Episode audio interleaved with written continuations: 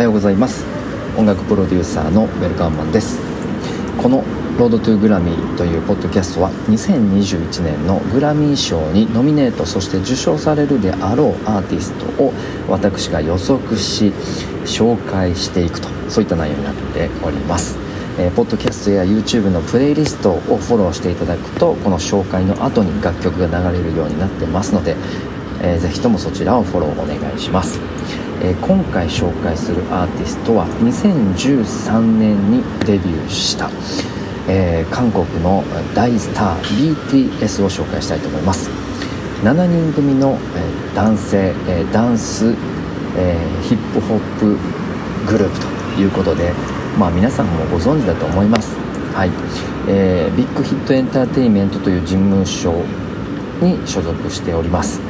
最近のニュースはですね、実はこの、BTS のこの会社の株をですね、メンバーがそれぞれ持っていて、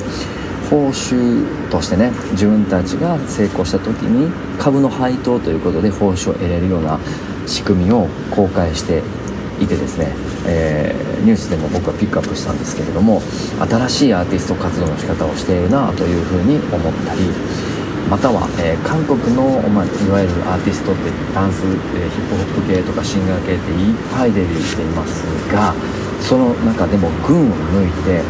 もちろん日本ではね人気なんですけれども、世界で活躍しているというところがやはり素晴らしいと。そして今回紹介する楽曲はですね、アメリカのビルボードチャート、シングル100でなんと1位を記録しております。さらに YouTube の再生回数が、短期間、1ヶ月足らずで3億回、再生されるなど、もう数々の記録を打ち立てております。まあ皆さんもご存知だと思います BTS はね、ちなみには、個人的な話なんですが、私の娘もね大好きで、もう毎日この曲が流れていますね、お家では。そんな BTS なんですが、7人のね、それぞれの特徴、個性なんかもあると思いますが、今回はその楽曲について少し紹介していきたいなと思います。この楽曲、もともと BTS のサウンドはね、どれ聴いてもやはりプロデューサー陣とかが、世界で活躍している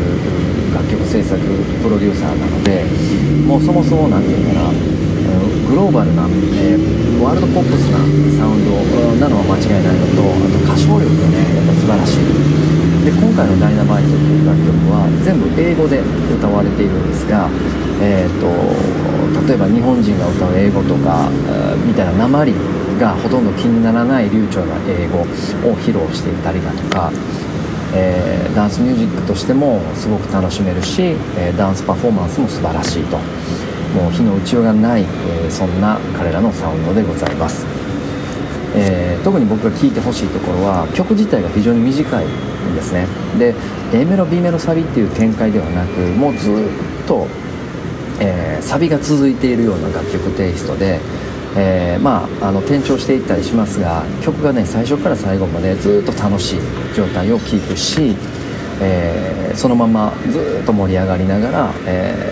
曲が終わっていくと。なんかね、そういうテイストも、もちろんね日本っぽくない、アジアっぽくない、ワールドポップスを紹介しているなと思います。で、この短い曲でずっと盛り上げ続ける楽曲っていうのは、実は曲としてはすごく難しいんですね。というのも展開が飽きてこないかとかいうところもありますし、あと歌唱力がないと、曲が短い間でずっと盛り上げ続けるのは難しいんですね。どうしても起承転結を作ってしまいがちなんですが、そこも彼らの歌唱力、アレンジメントが非常に、素晴らしいので、1曲通してずっと盛り上がり続けれるというのも素晴らしいなと感じました。そんな、アジア人初の快挙を成し遂げた素晴らしい楽曲を聴いていただければと思います。改めまして BTS で Dynamite、 どうぞ。